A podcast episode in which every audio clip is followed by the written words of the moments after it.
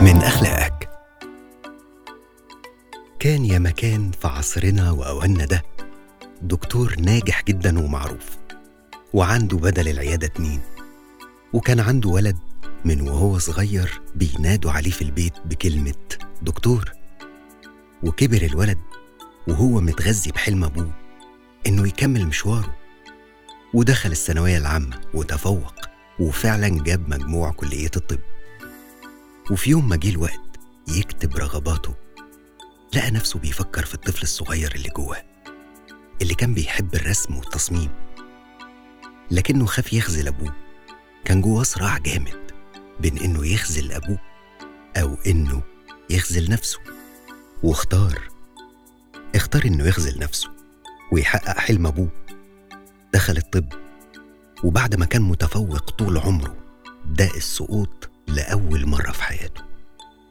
وكانت صدمة له وللي حواليه بس برضه قدر يكمل لأنه مش قادر يسيب حلم أبوه ومش قادر يتخيل إنه يكون في وضع الفاشل بمقاييس أبوه. وعاد السنة وللمرة التانية سقط. هنا وقف مع نفسه وقرر إنه يواجه الحقيقة. حقيقة إنه مش قادر يحقق حلم أبوه. يبقى على الأقل يحاول يحقق حلمه هو وقرر إنه يحول لكلية الفنون التطبيقية. وكانت المفاجأة مش بس نجح لكن ده كان الأول على دفعته طول سنين دراسته. النموذج ده موجود كتير في وسطينا. نموذج الشخص اللي بيختار يخذل نفسه فكل حاجة حواليه بتخذله. لو وقفت في ظهر نفسك وأمنت بيها وشجعتها حتى لو ضد كل اللي حواليك. هتلاقي إنك بتحقق كل اللي نفسك فيه وأكتر.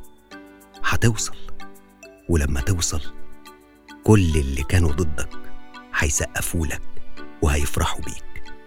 الخذلان بدايته عندك ونهايته كمان عندك. روحك من أخلاقك.